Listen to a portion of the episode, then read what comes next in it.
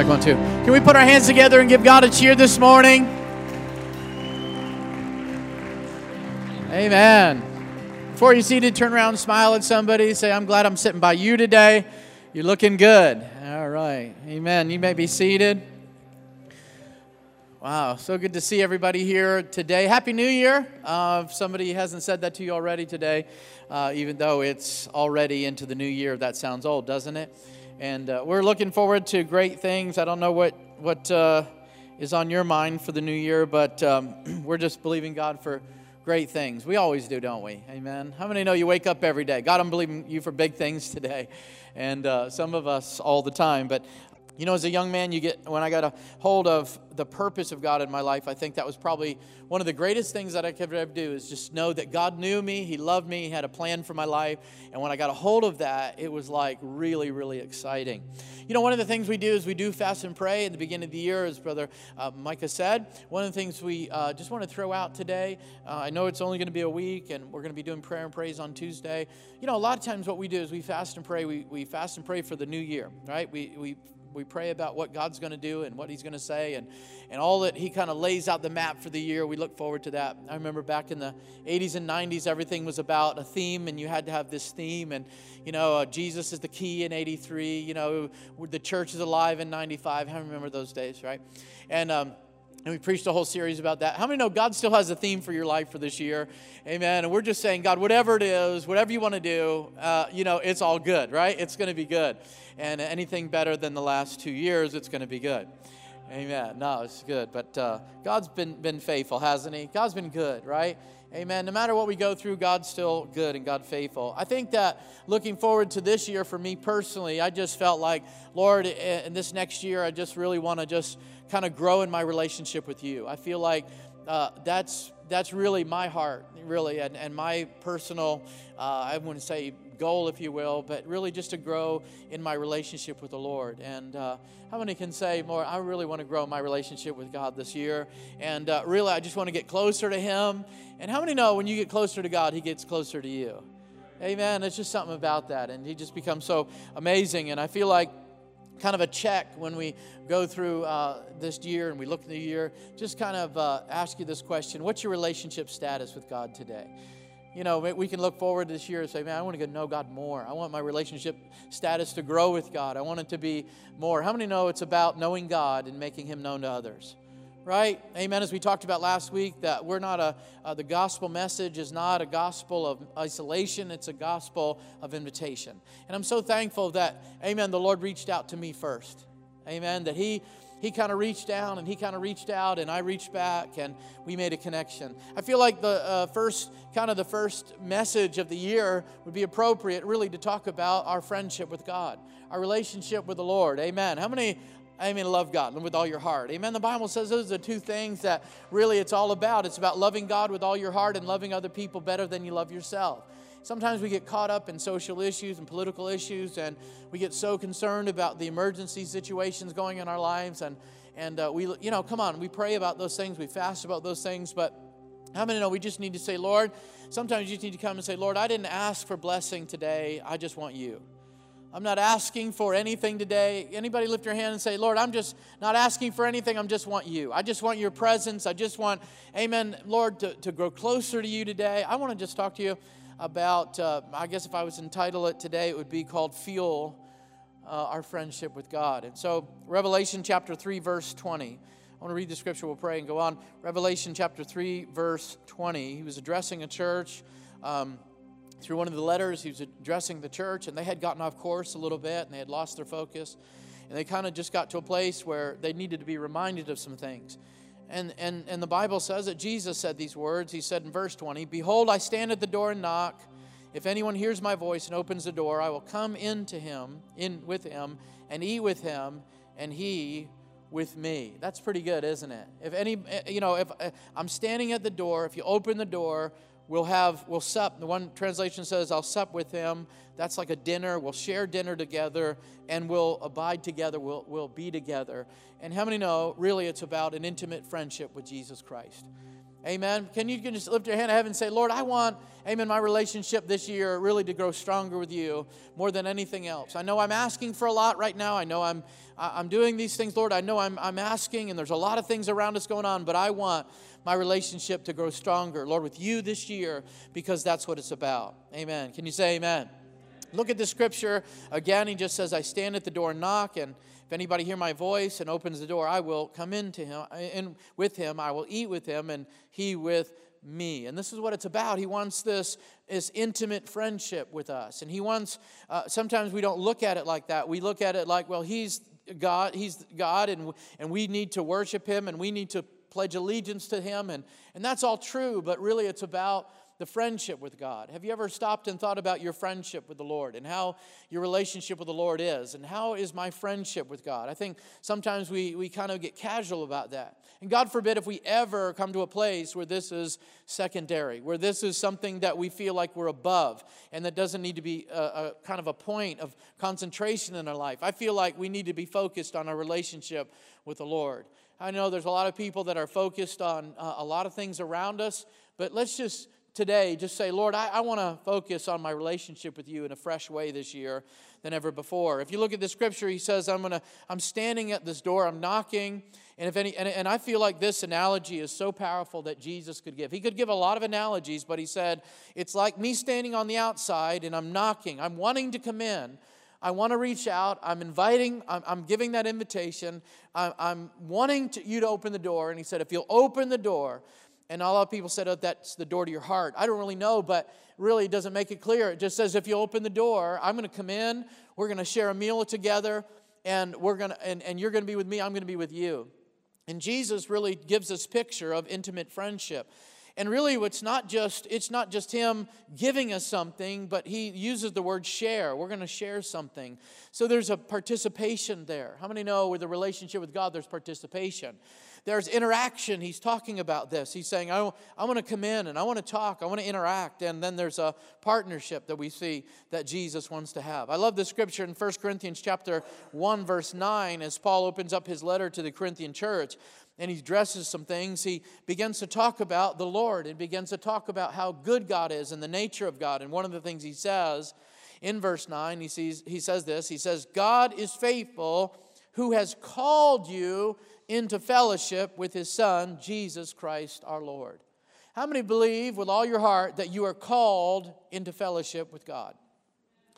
Well, I'm called to be in the ministry. I'm called to be a prophet. I'm called to do all this stuff. I'm called to be, have a business, and I'm called to, to, to be CEO. How many know the first and foremost, most important thing we can say in the Lord that we are called into fellowship? You know, that's something that God desires for us to have. It's fellowship. That's what He really what it was all about, isn't it? God really wanted fellowship from the very beginning. And so I can honestly say today that conversion to Christianity is not membership to a church, it's the joining of a relationship in a relationship with God through Jesus Christ. That's what it's all about. So when we talk about Christianity, you're not talking about a, creed or you're not talking about a particular doctrine necessarily. You're talking about relationship. And I hope that when you tell people about Jesus, you don't tell them about the rules of the church or you tell them about, you know, the, all the things that we do, the, the music we have or the, the this and that, and we do that. How many know we start with relationship? Because that's what it's all about. When I stand at the door, I'm knocking. I want you to open the door. I want to come in. I want to have this interaction with you. I want to have this time with you, this, this lifestyle of participation and sharing. When you share a meal with somebody in the Jewish culture, that meant there was an intimate friendship. You didn't just invite anybody into your house. You had to invite the most important people in your lives in your house. And when you sat down and had a meal together, it wasn't just like, yeah, we got some chips there in the cupboard open, you know, if you, you want a soda, it's there too. Let's watch a game. Uh, that's my kind of hanging out, right? Amen. But how many know it was something that you actually spent hours around the table? You spent time around the table, and there was maybe there was some different courses that you had. You started with the pita and the hummus, and then you went in a little further to some greens and the vegetables, and then maybe come on, you went into the, until you got to the real good part, that lamb, right? Amen. And, and all those things. And so you had a meal together, and Jesus is saying, This is what I want. I want to have a meal with you. I want to be able to have this conversation with you. And, uh, you know, some of the best times, I say, as a family, is dinner time. That's still some of the most important times we can spend with our kids and with our friends and with our family is around the table. We've kind of lost that in American culture, but in a lot of cultures, cultures that's still important. That's still, you know, going to somebody's house or having a festival or a feast, man, that's still a big deal and going to somebody's house. And Jesus is saying, I want to do that. I want to have this relationship with you. In John chapter 17, Jesus was praying, and one of the prayers that he prayed in John 17, he said this in verse 3. He said, This is eternal life, that they know you, the only true God, and Jesus Christ, whom you've sent. How many know that's important to God? Amen. It is about knowing Him.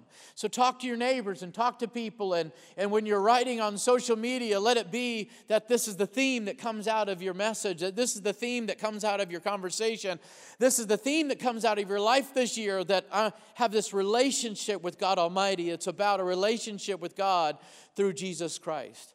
I feel like some Christians get so old in what they are doing in Christianity and they've been coming to church so long they become petrified in their relationship and it all becomes robotic and it all is about, well, yeah, I go to church and I do this and I do that. How many know it's fresh every single day, a relationship with God Almighty?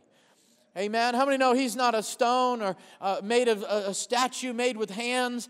Amen. The Bible says he's got a mouth, he speaks, he's got ears, he listens, he's got a heart that beats for us. He's our God. Amen. And this is the thing about relationship. And so I love this. Uh, that scripture that Jesus said, This is eternal life, that you would know the only true God. And, and the point of it is about this whole thing about the relationship and friendship with God is that God knows you. And He wants you to know that. I mean, you know, it's one thing to know that God loves you. Have ever remember that bumper sticker, sticker, you know, Jesus smile, Jesus loves you. Smile, God loves you.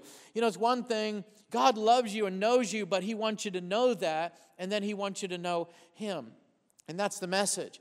And one of the things we talk about a relationship with God is we talk about God's friendship with us. You have to address that. You have to talk about God's friendship with us. And then we've got to talk about a passion for God's company. How many know it's a passion for God? It's a passion for His company. You want, amen, the Lord to be in your life, but you want to be in His life. You want to be, amen, in His presence. And then a relationship really is all about fueling my life. And so I just thought the best theme would be really cool, would be fuel, because that's really what it's about. Relationship fuels our life. Can you lift your hand as heaven said, Relationship with God fuels my life? Amen. It's not the money that I'm making, it's not my job, it's not, not even my personality, it's not anything like that. What fuels my life is relationship with Jesus Christ. So it's God's friendship with us. In fact, that's the really the, the theme of the Bible. I've heard people say that the central theme of the Bible is seeking God. But really it's about relationship with God. Come on, somebody. Because before we ever can seek God, we've got to understand that God reaches out to us. God sends, uh, extends an invitation to man. He extends his love to us. He extends his plan of salvation to us. How many know the Bible says first, you know, even though you were found, you were first lost, right? And he found you, right? Because he had this plan all along. The central theme of the Bible is relationship. It's really God reaching out to us and us seeking him. Ever since the beginning of time, in Adam and Eve, God spoke to them. That's relationship. God speaking to them. That was all about, you know, this relationship with the Lord. And He designed marriage and brought them together. And then God came down and talked to them. I mean, it was all through the Bible. Really, Abraham, who's really known as the father of nations and who many people look and trace their lineage and heritage back to, even spirituality, uh, they look and say he's a spiritual father to a lot of people, they look back and say the Bible even says that Abraham was called a friend of God. That was pretty amazing back in his time because nobody had known God like that. Nobody had ever seen God. Nobody even knew God's name back then. It wasn't until they had, until Moses came, that they had some idea what, what this name of God would be, and that is I am. That's all we knew and then he was Jehovah Jireh, then he was, come on, then he was, you know, the God of Abraham, the God of Isaac, the God of Jacob, and then he was the God with us, Emmanuel, Jesus. Amen. And so nobody knew him at that point, but God called this man friend. I like what John 15 15 says. Jesus said, No longer do I call you servants, for the servant doesn't know what his master is doing, but I've called you friends. For all that I have heard of my Father, I will make known to you. How many know that's relationship? God's telling us secrets. God's telling us, uh, in all these things. He's filling us in. It's communication, it's communing with God, it's, it's this conversation that we have with the Lord. You know, one of the things that makes Christianity so unique and yet so powerful at the same time to a lot of people is the fact that God speaks to us. Did you know that? You mean God speaks today, speaks to you? You know, many people think that we're crazy because we believe that God speaks to us. Did you know that? If you don't know that, tell somebody at work this week. Amen. They'll think, okay, that's a little crazy. You know what I mean? Uh, you know, the God, your God speaks to you. Yeah, because he because this is about a relationship and it's about a relationship with, with the person the man christ jesus he came in human form and he made himself available to us come on so that we could have relationship with him forever that's what it was all about and so isaiah 61 looks forward and he says lord that you would make yourself known among us that you would come down and make yourself known among us paul said looking back in philippians he said that i may know him and the power of his resurrection and the fellowship of his suffering. How many know we could we could ask for a lot of things, but I think one of the greatest things we could ask for or want this year is to know God. Amen. Come on. Amen. Because how many know if you don't know God, you won't have anything? If you don't have the Lord, if you don't know Him, you don't have anything. You can have a lot of riches, but if you don't have God, you don't have anything. And I think sometimes we tend to think that if we focus on our friendship with God, like we look we look at that and we say well you know i'm friends with a lot of people and i have associates but it's different but you know i think sometimes we tend to think that if we focus on just our friendship with god that somehow we take away from the majesty of god we take away from the awe of god's presence because we talk, start talking about a friend of god. And how many know if you start talking about you know god being your friend and your best friend and your companion and your lover of your soul and an intimate friend how many know you're exalting the lord in fact, the closer you get to God on a daily basis and walk with Him and begin to really uh, add to this friendship, how many know you begin to respect God all the more? You begin to reverence the Lord all the more. You begin to see God in His glory all the more. Come on, somebody, amen. The more you walk with the Lord on a daily basis, the more you see the glory of God, the more you see the majesty of God. It's when you neglect your relationship that you start falling off and start getting casual about God. It's when you neglect Him, it's when you neglect your time with Him and your relationship with Him, you start getting disrespectful towards the Lord. Is that true? You, you, don't, you don't start respecting and reverencing him anymore. Everything comes first, or he becomes second, and he becomes way down on the bottom of the list, and, and, and you begin to put other things in front of him. How many know when you begin to worship God every day, and you begin to walk with God every day, and you begin to add to this friendship every day, God becomes greater in your life? I mean, you see God in a greater way. Is that right? You begin to see God, man, full of majesty, full of uh, wisdom, full of power, full of glory. Amen. So sometimes we think, man, just because I say that God's my friend and Jesus Christ and I have this friendship, we're so intimate together, people are thinking, well, that's a little, maybe that's a little disrespectful. How many know that's the most honorable thing I can do and say that God is my friend? Amen. That I have a friendship with the Lord. Amen. Come on. That's right, isn't it? So we need to understand God's friendship with us. And I think it's important to understand that we have to have this passion for God's company. It's passion for God's company, this zeal for the company. I want to be in His company. I want to be around the Lord. I want to, I want to hang around the Lord. I want to hang around the Lord today. I want to spend time with Him. How many know there's a passion there as you walk with the Lord and you begin to grow in your faith? How many know there's a, there's a passion that, man, I want to be in God's company? I want to be around him. I want him to be around me. I don't, I don't know about you, but you know, sometimes you get to a place where I haven't talked to the Lord for like 15 minutes. I've got to talk to him right now. You know, because you get so passionate for him and you get so passionate for his company because he's so wonderful and, and there's joy in his presence and there's peace when he's around. And when you begin to talk to him and you begin to walk with God, man, there's something about this joy and this peace that, as the Bible says, goes beyond any human understanding. I just need that peace. I want to be with him today. I want to, I want to talk to him right now. I want him to talk. Come on, somebody. Amen. This passion for his presence, this passion for his company. I want to be with him. I don't want to be around anybody else right now. I want to be with him. I mean, no, you can, you can uh, lose all your friendships. You can be in the loneliest place. The Bible says that Jeremiah was locked up in the prison of prisons. He wasn't even close to any other prisoners, and yet he had great fellowship with God. Come on, David said, I can make my bed in hell, and you're still there. Amen. I want your company. I don't care where I am. I want your company and I'm passionate about your company when I'm at work or when I'm in I'm just doing whatever. Lord, I want your company. I want to be around you. I want I don't know about you, but you know how many know you become the company you keep? Amen. I don't know about you, but that's good company. Amen.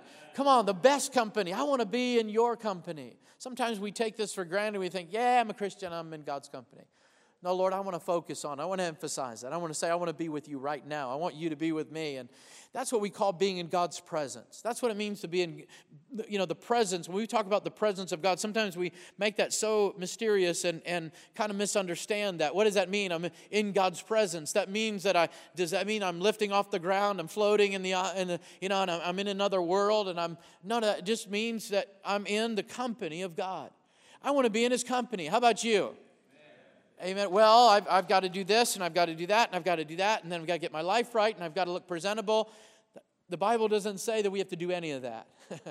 Aren't you glad that He can come with you wherever you are? He's with you wherever, no matter what time of day. Come on, you don't have to be in church to be in the presence of God. Boy, that blows people's minds right there, man. Amen. But the presence, look at that word presence, starting even in the Old and New Testament, kind of means the same thing. It means the face the face, the countenance of God, the face of God. It also means the part that turns, that looks, and that has, you know, the face of God is the, it means mouth and sight and to look and to speak. It also means favor and it also means the heaviness. There's this, as, as the Bible describes, uh, some of the prophets of old and even John in the book of Revelations talk about this awe of God's presence. There's that heaviness of God's presence, that awesomeness that when God shows up, but you know, we talk about being in God's presence, it means the face. In fact, if you look and you study the Old Testament, you'll look in the tabernacle of Moses, and one of the things that was so important was they called it the tent or the place of meeting, the meeting place. They, that's what they called the tabernacle, the meeting place. And and also, with the meeting place, about that time, God said, I'm going to show up. I'm not going to, when you get out of uh, Egypt and you come out of Egypt, I'm, I'm going to make a promise. I'm going to be with you. And so he said, I'm going to have a pillar of, of fire by night and a cloud by day just to show you that I'm with you. Every time you see that, let, I want you to know I'm with you. How many know that's good? Amen? How many know God's good like that? Amen. And so we see this, and we see that all these things. But one of the things about the tabernacle, in one of the, the pieces of furniture were there, and it was built, that it had a couple things on it. One of the things it had, it had a loaf of bread. They called it show bread. And it literally meant the bread of presence. it meant that every time you go in, every time you partake of that, every time you see it, it is just a sign that I am with you. God is with you. That the promise that He made uh, in, in Egypt to bring you out, He's with you. Come on, somebody, amen. The God that brought you out is the same God that's with you today. And so that was called the bread of presence, and it was called the show up bread. amen. I love that. It was just like God saying, Look, as long as you see this loaf of bread, you don't have to think about peanut butter and jelly, think about my presence. Amen. I'm with you. And how many know everything that we see in the Old Testament is just a picture of what Jesus did at Calvary? And the Bible says that when Jesus passed, he's getting ready to, uh, after he passed and he's getting ready to ascend, he said, I'm not going to leave you comfortless, but my Spirit is going to come. The Holy Ghost is going to come, not many days in, 40 days from now. And it's going to be a sign to you that I never left you. I, come on, isn't that good? Amen. As if I never left. That's what it's like. And so in the Old Testament, they had the bread of presence. Today we have the Spirit of God, amen, to let us know He's still with us. He's not going to leave us. He's not going to forsake us. We've got the pillar of fire. We've got the cloud by day. We've got His Spirit. Come on, somebody. We've got the bread of presence. And you know, when you go in, when you when you go into, before the Lord and just begin to talk to the Lord, begin to communicate with the Lord, begin to interact with the Lord, there's His company right there.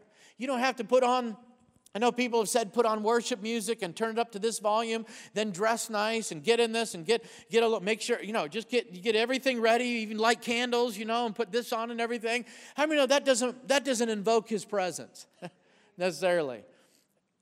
Anybody? I know you're disappointed with those candles, but it really doesn't. Amen. You know, because that's not what it means. That's not what it's about. But I'm going to just go into this for a second. And in Exodus chapter 33, God just gives us a special picture here, an awesome picture of what He wants to do with us every single day the bread of presence. His presence is so important. How many can lift your hand to heaven and say, Man, I want the company of God? I want to be in His company. I want to be around Him. That's what it means to be in His presence. In Exodus chapter 33, in verses 11 through 16, it sounds like a lot, it's really not. But I just I want to read a couple things. As, as God began to establish some things and God began to say these things and set up some things as a picture of what He wanted to do in the future, one of the things we see that in Exodus chapter 33 is that there was what they called the tent of con- the congregation or the tabernacle of the congregation, where the congregation would go in and meet with the Lord. And then they would have this time where there was prayer time, I guess you could call it. And, and then they would watch Moses go into the tabernacle. They would watch Moses actually literally go into the presence of the Lord. The Bible says says that, that, that, that Moses went into this thick darkness and, and people saw this, and that was the presence of the Lord. But one of the things so unique about that and breaks it down, makes it so, so really good, is in verse 11, the Bible says that the Lord spoke to Moses face to face as a man speaks to his friend. And as they began to interact and began to have this conversation, began to commune, I'm just going into this. Moses said this. He said, Lord, I need somebody to go with me. I know you brought us out of Egypt. I thank you for that. You said you'd be with us, but Lord, I really need somebody to go with me. Then in verse 13, he said, You know, if this is really so, if you're really with us, you've got to guide me clearly along the way. Uh, you know, if you want me to travel into the wilderness, Lord, I need to know your way. I need to know the way. So you need to guide me clearly along the way. If you want me to travel, so that I understand who you are. Isn't that interesting? He, he said, I need to know the way to the promised land so I know who you are. Amen. And how many know that's the way the Lord works in our lives? He takes us down a path so we know who He is. He, he leads us into a situation, He teaches us some things in that situation so we can learn who He is. And then He goes on to verse 14 The Lord said, I myself will go with you, you'll have success. In verse 15, Moses said, That's not good enough. If you aren't going with us, don't let us move another step from this place. I want your presence to go with us. Verse 16, Your presence makes the difference. Uh, in our midst of any other nation, any other people upon the earth. Your presence makes the difference. In verse 17, he begins to say, And the Lord spoke to Moses and he said, Yes, I will do what you ask. You have certainly found favor with me, for you are my friend. I know your name. You know, one of the most powerful things you can discover is that God knows you. God knows your name. Psalms 139 says, even before you were born. Jeremiah said, when you were formed in your mother's belly, I knew you. I knew you. That's pretty incredible, isn't it? God knew you. Yeah, yeah, God knows everything, whatever. Yeah, he, he, He's the greatest. He knows everything. No, when you get the revelation, and He said this to Moses, You're my friend, which simply means, I know your name. I know the thoughts you think. I know what happens in your life. I know the ups and downs. I know the pain. I know the joy. I know everything about you, and I still have favor in your life. Wow. Notice some things about this discourse and this interaction that happens here with this communion that they have. The, the relationship is the focus. Everything that, that is prayed, everything that's talked about, everything that's about is relationship focus. In other words, God speaks, Moses speaks, and God speaks. He said it's, it's like they meet face to face and they speak to one another. And, and, and then Moses goes on and says, I need someone. Show me your ways. I will be with you, God said. Your presence is what I need, Moses said. You are my friend, God says. How many of this is going back and forth, confirming and strengthening this relationship and this friendship? And that was all about. So it was relationship focused and relationship based. I hope your prayer really is about relationship. I hope that when you come before the Lord, it's not about a list of things that you need and you want, that it's about relationship. That if you just come to the Lord most of the time and you say, Lord, I just thank you because you're God and you're amazing and you love me. I'm not asking for a whole lot today. I'm not even asking for anything. I just want to be in your presence. I just want to be here. I just want to be in the, in the company of God. I just want to be in your company today. And many of us feel that we've got to yell, scream, do this, do that. And if we just push all the buttons and we say all the things, then God will be with us. How many know we can honestly say, God is with us no matter what happens? Amen. Amen. And so this also lets me know that, as Moses said, that the relationship was emphasized because it was a relationship over position. It was relationship over success. It was relationship over social status. It was relationship over what everybody else thought about them. What happened or didn't happen, it was relationship. Moses could have said, Okay, you gave me success, I'll take that. He said, No, I want you. I want you, Lord. I want you. I want, it's not about me being successful. It's not about me having this position. And, and you know, even in, in the church, it should be relationship over position. It should be relationship over success. It should be relationship over social status and, and who we are and who we aren't and what we do and what we don't do. It should be about relationship. And relationship, it's just, we see this discourse here. Relationship defines and it reveals and it's intimate. It defines. He said it, it makes the difference. This is, this is how all the nations will know that we're so separate and so different is by your presence.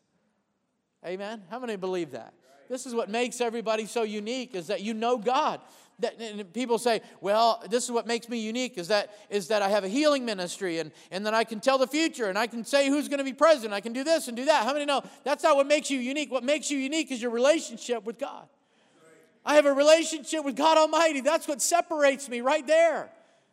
I don't have to dress a certain way or even talk in Christianese, as they say. I just need to say, I know God. That's what separates me. That's what makes me so different and unique. It's not so much that I look so much different than you and I'm trying to be so unique. Come on. Amen. Than anybody else in my neighborhood. I'm just, I know God. That's what makes me unique. And so I feel like that's what we see that defines us and reveals, and, it, and it's about intimacy. Notice something about the presence of God I just wrote some couple things down is that this is what I've learned about being in his presence, being in his company, is that there's really, I have three E's. This should be easy to remember. Easy to remember three E's. First of all, there's exposure. There's really just this exposure of your heart before the Lord that He sees who you are. He knows who you are. He knows everything about you. Even before you pray, He knows what you're thinking. He knows what you're going to ask. He knows about you. But how many know there's an exposure to Him? There's an exposure. He lets you in on who He is he gets vulnerable and he actually says, Look, this is who I am. This is what I'm doing. This is the, my nature. This is what the plans I have for you. This is what I have in mind for you. There's an exposure to His glory, there's an exposure to His presence. Never before, the Bible says that God would never share His glory.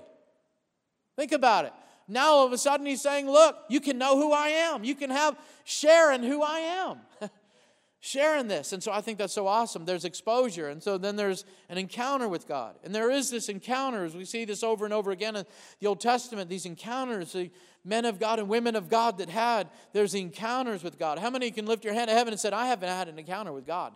I've had an encounter. I mean, nobody can take that from me. It's been an amazing encounter with God. Some of you had an encounter this morning. Some of you have an encounter right now. I don't know, but you had an encounter with God, and that's what happens when you get in his company, there's an encounter. There's like, I met God. I heard God. I saw the Lord. How many have ever read the Bible and all of a sudden you just, I got to stop right here. I just, I just met God. I just saw God for the first, I mean, I just saw these things about Jesus that I've never seen before, right? There's just like this, you know, God begins to open up and God begins to, all of a sudden it's like, I had this encounter with the Lord. How many have ever read the Bible and just started crying? So that's just crazy. What am I doing? I'm just re- reading the red here, and all of a sudden it's like, that's the most amazing thing I've ever heard God say to me. There's an encounter with God. And then there's an experience with the Lord. There's this experience that really just changes you. It really, uh, it just, it's amazing. And it's more than a sensation. I think too many times we put this emphasis on this experience. And, and if you don't, if you have to feel something, how many know you don't have to feel a thing to know that God is with you? To know that God is for you, to know that God is working out everything for you for the good of those that love Him. Amen. That's just an experience. And so you have that experience with the Lord. And we, we don't just live for those things, but man, you can't help but have those things when you're in His presence. When you're in the company of the Lord, just He's amazing. It's just like, wow. It's like when, when Jesus walked to the disciples, it's like, wait a second. Lepers got healed, people were raised from the dead, 5,000 people ate lunch for free. I mean, this is amazing, right? Awesome things happen when you're in the company of the Lord. Emmanuel, God with us. God is with us now. That's what it meant. God is close to us now. How many can, can say, uh, as we celebrate Christmas, He's Emmanuel, He's God with us right now? Amen. Hallelujah. That's what it is the presence of God, the encounter of God. All those things is the company of the Lord. Let me just veer off for a second on this and just say that really God's presence is not about the right style of music, the right volume of music in worship. It's not that sensation in worship. And I think we need to get away from this as a church as a whole. I'm just going to get on my soapbox for a second and say we need to get away from the sensationalism of worship. because it's not about the, the right kind of music and the volume and the instruments that are being played and that style of music that if you just get into that moment of worship, then you'll really. No, it's not about that. It's in our heart. That's where it starts. Amen. That's where we have an encounter with God. That's where we have experienced God's presence is in our hearts. Amen. And so it's not about the right style of music. And you know, I, have kind of paid attention to music over the years, and I realized that, you know, years ago it was hymns only. You just sang hymns. That's all the church did. Everybody knew they sang. And then and then you sang with some electrical instruments, and that was cool. And then we sang songs that were within our own circle and fellowship and denomination, and songs that were passed down. And then we sang songs from past revivals, and today it seems that we just sing whatever's the most popular on Spotify. But how many know it's not about that? You can do those things. Those are great. I believe God accepts those things. Those are amazing. But how many know it's not about that? That's not how you, well, if we don't do that, we won't get his presence. I know I'm breaking, I know I'm stepping on some stuff. And sometimes it reminds me, I, I got to be honest with you, of that old movie, that old King Kong movie. That if you just play, play the right drum beat, if you just do this, then somehow he'll show up. I mean, no, he, he's inside of me. The presence of God goes with me. We can ne- never meet together as a congregation, maybe because it's unlawful. We have to meet in maybe the woods or under this or that or in secret, and yet the presence of God will still be with us. We may not have instruments and just sing with our voices, and yet the presence of God can be with us in our midst. Come on, somebody, amen. It's not that we uh, go to that church because they sing that style of music and that's the only word. I've heard people say that. This is the only kind of worship. This is the only kind of style. Everything else is junk. How many know that's not about the presence of God? That's not what it's about. It's not about goosebumps. It's not about these sensations. It's not about the right type of church that you're trying to be. It's not how you dress. It's not even speaking in tongues. John 14, 23 says, Jesus answered, If anyone loves me, he will keep my word. My Father will love him. We will come to him and make our home with him. How many know it's obedience from the heart? That brings the favor of God. Hello, somebody. It's obedience from the heart. That brings the favor. I like to say this it's His favor, not our performance. And you've got to get that in your mind sometimes because we've just got locked into this. If I just do this, then this will happen. And sometimes that works. I, I, get that. I, I believe that. But sometimes we live and die by that. We shouldn't do that. We should just say, you know what? It's not my performance, it's His favor. And what is His favor? How do I get His favor? Well, you got to go to this kind of church and you got to believe in this kind of thing. You have to be called, belong to this kind of uh, denomination and, and type thing and people group. And, and you got to be of this, this descent. And you got to, no. What is the favor of God? It comes from obedience from the heart. Amen? Amen? I said it comes from obedience from the heart. Amen. And so we've got to understand that His presence comes, and we get that. And some people are still waiting for, uh, you know, God to come and show up as if they're still waiting for the Messiah to come. How many of the Messiah's already come? The Holy Ghost has already come. Amen. His presence is here. It's come. It's man. Now, does he manifest himself in different times? Absolutely. That's what happens when people begin to prophesy and, and miracles begin to flow. There's a manifestation. There's a there's a an, oh, like an emphasis of the of the Spirit of God. Come on, right? We get it, right? Get that? And, but how many know we don't just sit around and just wait for that all the time? And if if that doesn't happen, then God's not here and He doesn't love us. Amen. It's His company, and it's people who desire His company and as people that are passionate after his company. You know, people have just have really had questions about the uh, baptism of the Holy Spirit, the indwelling of the Holy Spirit, and all these kind of questions. And, and, and, you know, the only thing I can really point to people when they talk to me about and ask questions about the baptism of the Holy Spirit or or whatever it is, uh, you know, the, one of the things I say is just begin to love God with all your heart. Just begin to worship God. I mean, don't don't don't get into this. Well, if I if I ha- say it this way and do that, and if I and then I have, I've got to stand on my head, and then I've got to sit down and kneel down. No, I mean, no. It's it's just when you begin to really pour out your heart before the Lord. Lord, I want you. Lord, I want to be filled with you. I want to love you. I, I pour my heart out before you. How many know the Bible says that God cannot turn away from a contrite heart? He will never turn a broken or contrite or humble, amen, a, a passionate heart that wants Him, that just wants Him. We see in the book of Acts people that wanted to do miracles. They wanted to be known. They wanted to have this power. They wanted to, they wanted to buy and sell the power of God. How many know that's not what it's about? Amen. It's about, Lord, I just want you. I want to know you. I have a passion for your company. That's what I want. I've seen so many people baptized in the Holy Ghost just by saying, Lord, I want you. I worship you. I, I just want to just be in love with you more. Amen. I just pour my heart up before you. Amen. And so just to throw that out there. And the third thing is, is that friendship fuels my life. That's really what it's about. And you know, I, have really th- thought about this and I thought, Lord, just how, how is it with our relationship? I just feel like God just made a way for our friendship. God really put it in his heart way, way, way back, you know, even before the beginning of time about friendship. And just, I want to leave a couple things with you today that you've got to know that God sees you, He hears you, He thinks about you, He forgives you, He's with you, He loves you. I mean, if we can wake up every day and think about that, and the scriptures that are just poured out in the Bible about those things. I mean, just the fact that God thinks about us, doesn't that blow you away? Then not just just just the kind of that concept that God thinks about you. The Bible says several times that His thoughts towards you are as many as the sands of the sea. That's a lot of thoughts, guys. And yet, how many times a day do we think about Him? How many times a day do we kind of say, Lord, what are you saying? What's in your heart today? You know, when, when there was a prophecy, a messianic prophecy about Jesus, one of the characteristics of Jesus that was prophesied, it said, I'm going to raise up a faithful priest that's going to do everything in my heart and in my mind. How many know that's, that's what it's about? That's that relationship with God. Lord, I just want to do what's in your heart. I want to do what's in your mind. I mean, think about that. God thinks about you.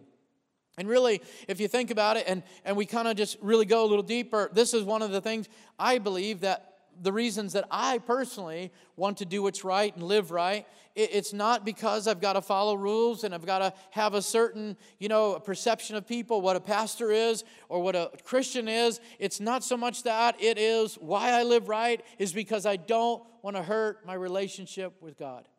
I don't want anything to come between us. I don't ever anything to come between my relationship with the Lord. I don't ever want to get to a place where I'm worshiping something else more than Lord, or that I have more attention on something else, that I have more trust in something else, that I'm putting my uh, trust in money, that I'm putting my trust in the economy, that I'm putting my focus on other people. How many know I don't want anything to come between me and the Lord? That's why I do what's right. That's why I choose the right way. That's why I want to be holy. That's why I want to be, amen, in His presence. That's why I want to read the Bible and memorize it and love it and come on and preach it. Because I don't want anything to come between the Lord and I. I don't want anything to get in there. I, I, mean, that's just, well, people will find out. They'll come to your house and they'll find out what you're up to. Hey, I, I don't want the Lord to ever say, that's not what I want. I don't want to, I don't want to please, as uh, uh, Paul said, I want to please the Lord at all times. That's what my heart's about. That's what it's about when I get in your company, Lord. God, are you speaking to me about something that I'm not doing right? I'm allowing to come in between us. That's what, how many know that's what God really talks to you about? He doesn't say you need to pray more so you impress more people at church.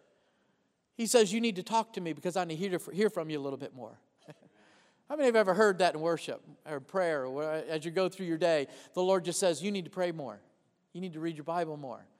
Oh, uh, that's condemnation. No, that's the Lord saying, I want to I wanna grow in this love relationship with you more. I want you to get more on fire for me. I want to I wanna draw you in a little closer to me. I want to, amen, I want to get just a little bit closer. I want to, I'm knocking on this door. I want you to open just a little bit wider.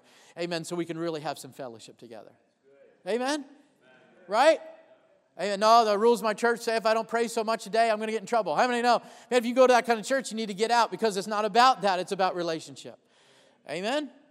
I don't tell people to leave churches a whole lot, but amen. And so, so it's not just that God put an emphasis on this, but it's number two, our strength is in friendship. Your, your strength is in friendship. Your strength is in communion with the Lord. Your strength is in common unity with other people. This is what it's all about this word uh, commune. I want to commune with you. I want to fellowship with you. That's where worship and prayer come all of, that's where it comes from and that's what it's all about. It's not going through a list of all these expectations and God's going to do this if I do this. It's about worship and it's about fellowship and communing with the Lord. Exodus chapter 25 he says it several times. The reason that God put the mercy seat in there. Not that they can make a, an 80s movie out of it, you know, from, uh, you know, that they can go and find the lost ark and they can do all, and that, and it, no, it's not that you'll just win battles. That's not why the Lord put the gold over the ark and why the angels are on top of the ark and while the ark of the covenant was in the Holy of Holies, it was because I want to commune with you. I want to meet with you there. That's what it was all about. How many know the Ark of the Covenant was just a wooden box overlaid with gold. Wasn't a big deal to God. I mean, his, his pavement is gold. He did, I mean, it's not a big deal, right? We're impressed by that.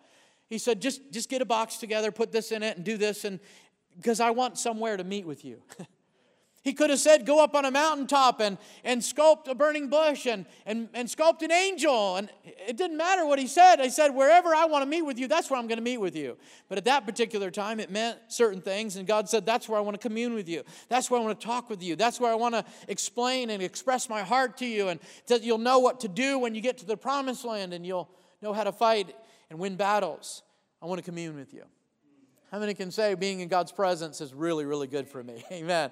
Amen. I want to commune with the Lord. Ephesians chapter 2 says that we are built a spiritual house, a habitation for the Lord.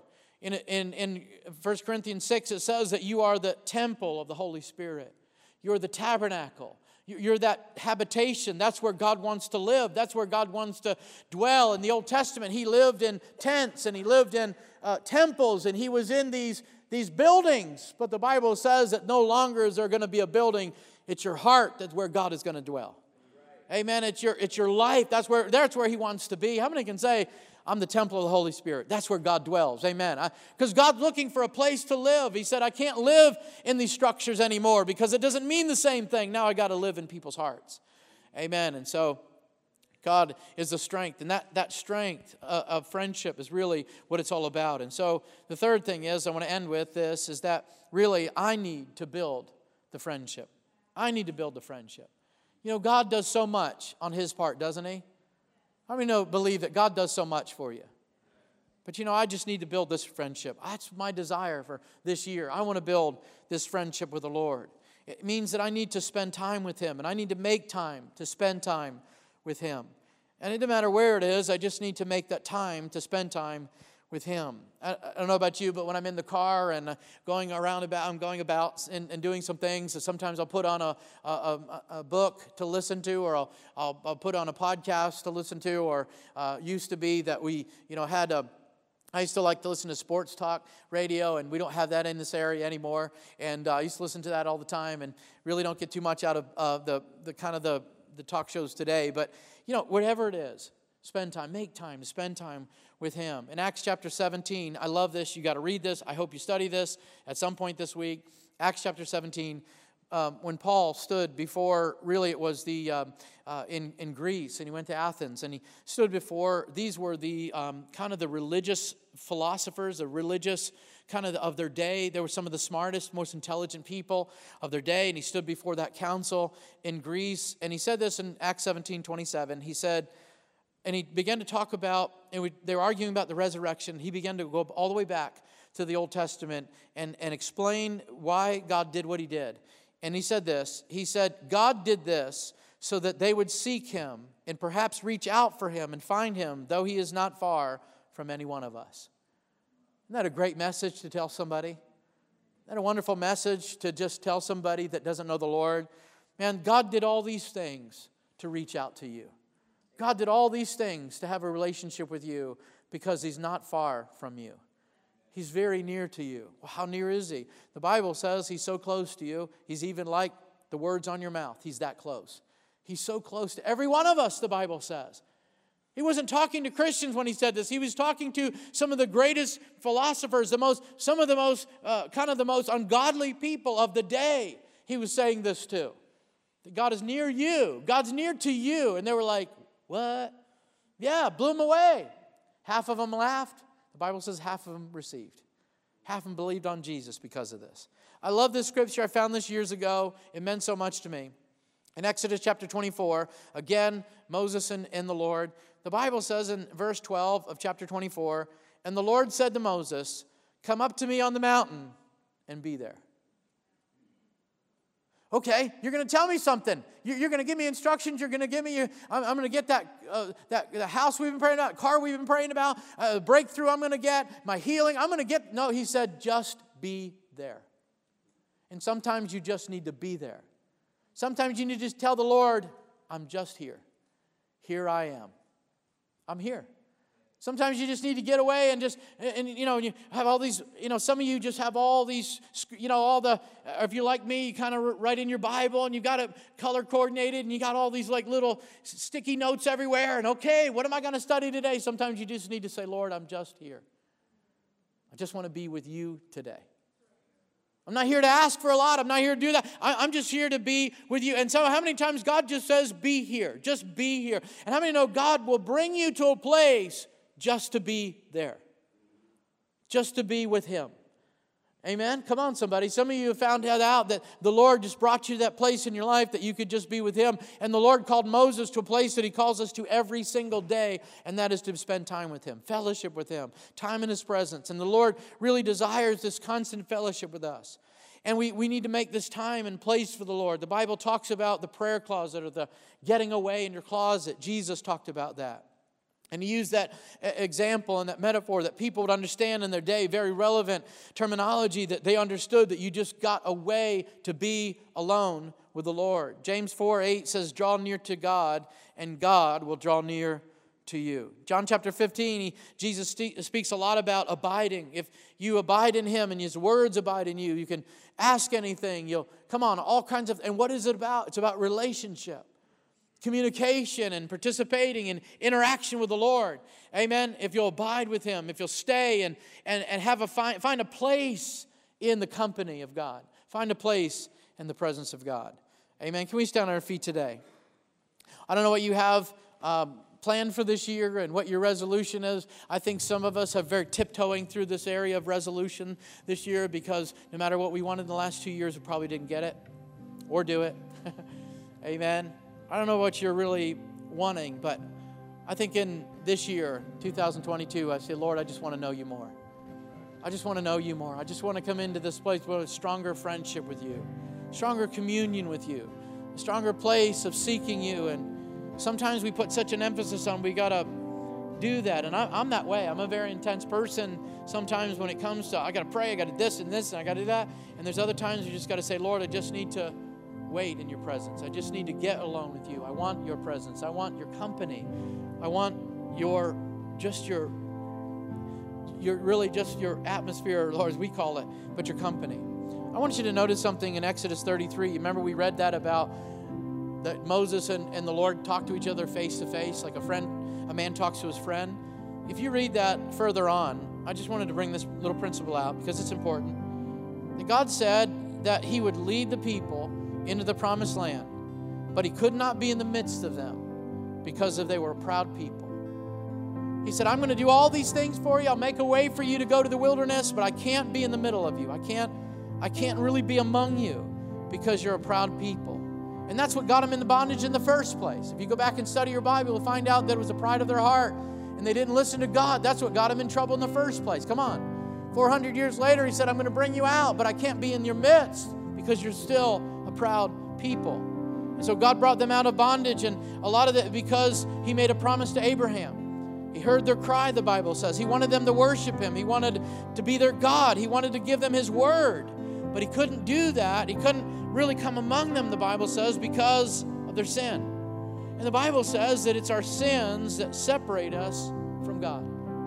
And you know, God has poured out His Spirit. He's done all these things. The Bible says, For God so loved the world that He gave. He made a way of salvation. He's knocking on the door, but you, we've got to let Him in. And sometimes that door could be sin. Sometimes that door could be that partition that holds God back from really giving us His all. The Bible says it's our sins, it's our pride of our heart. Think about it. Think about it. God wants to do all these things for people and He loves them and He has all these wonderful plans for the life, but because of the pride, their sin, they don't know the Lord. They don't have that door open. So, how many know the gospel is important that people hear the gospel, that that door would open to the Lord? They would know the Lord and they would receive His forgiveness, receive His grace, receive everything that He has for them. The Bible says, I can't be in your midst, I can't be among you. My presence can't be among you because of your sin. That's why he had to be at a distance. That's why there was only one person allowed to go in, because he couldn't show himself to everybody. He said, I can't be in the midst of you personally. I'll send fire, I'll send a cloud, I'll send my priest, I'll give you showbread. I can't be there personally because of your sin. Isn't that amazing? Just like in the garden, he separated them. Just like when Jesus was born, the Bible says he came to his own, own received him not. They didn't see it, they didn't get it, they rejected him, they crucified him. And just like today in our lives, we can push God away. We can keep that door closed. You know, and I have to ask that question is God just a casual friend? Is he just a business relationship? Is this about just going to church? Is this just about having religion in your life? Is he just an associate that maybe you talk to him once a year or just occasionally you, you, you're in trouble, so you got to pray and you, that's what you're supposed to do. And then you call a pastor to come pray for you. And, and that's what I'm supposed to do. But is there a connection there? Are you really connected intimately to the Lord? This is what it's about today. And if you don't have this intimate friendship with God, you can do this through Jesus Christ. Understand that I'm a sinner, Lord, and my sins are keeping you from really being that show up God in my life, having your presence in my life every day, knowing you intimately. That's keeping me from that, Lord. And so I repent of that. I push that back. The Bible says, turn your back on sin. The things, come on, that separate you from God and turn your face to the Lord. Why? Because His face is turning to you. Amen? Amen? I to know it's, it's, it's, not a, it's not God's problem, it's our problem. God's loved us. He's always loved us. We sang earlier, God's always loved us. Amen. He's always had a plan for us, but it's our sin. It's our disobedience, our rebellion, our pride that keeps us back from knowing the Lord the way we should. And so I just want to say that the reason that Jesus came and he died was for this great plan of relationship. That's really what it was about, this relationship. And so today, if you don't have what we call a personal relationship with Jesus Christ, you can do that today. Just say, Lord, I'm sorry. Lord, my sins have kept me from you. Sin of pride and lying and stealing and cheating and lusting and all these things, Lord, worshiping other things instead of you. It's kept me from you. And today I just want to say, Lord, I'm sorry, but I receive your forgiveness for these things. Thank you that you love me enough that, Lord, you'll just, if I, if I apologize and I repent and I turn from these things, that you'll forgive me and you'll give me that life and that open door. Amen. Through Jesus Christ now is between us, or there's nothing between us, but there's that open door of communication. The Bible says that because of the blood, I can come boldly into the presence of God. Now I have entrance. Now I have access. Now I have Wi Fi. Come on, now I have the password. Now I can get in there through the blood of Jesus. Nothing's holding me back anymore. I've repented of my sins. I turn, and now all I want is God. Now I want is Him. I just want to know Him. I mean, the Bible says you can come freely and, amen, just openly into the presence of God, in the company of God, the relationship with God, and the friendship with God. Amen. How many can lift your hand to heaven and say, This year I want to, amen, go stronger in my relationship with God, my friendship with Him. Amen. Lord, we just thank you for today. Today, we thank you, Lord, that, Lord, it's all about the relationship with you. And I never want to lose this simplicity that's in Jesus, the simplicity that's in Christianity, and that is, amen, a relationship with God Almighty. I thank you, Lord, that it's in you. All the work was done at Calvary. Everything that you needed to do, you did. Now today I reach back and I say, Lord, I want you. I want this, Lord, relationship with you. And perhaps for the first time, some of you saying, I want a relationship with Jesus Christ. Some of you have allowed a, a, priest or a pastor, a person come between you. No longer. The Bible says that you can have access to God and God exclusively through the blood of Jesus. Thank you, Lord, that you, Lord, are working in this relationship. You are working on our friendship. You're doing things to build patience in my life and gentleness, long suffering, and joy. Lord, all these things are for this great relationship that I have with you. May I not take this for granted. I don't want to put anything in front of it but this year, Lord. I just pray that would I grow in my relationship with you this year. In Jesus' name, we just thank you, Lord. And everybody said, Amen. If you need prayer and you're here today and there's something going on in your life, and sickness or disease or whatever, and there's a situation in your family, we want to pray with you today. We want to start the year out right. Amen. For the rest of us, I don't know if you're doing leftover sauerkraut or whatever you do. I don't know what nationality you do and what do you do, but amen. The rest of us, God bless you. Have a great Sunday. We'll see you next week.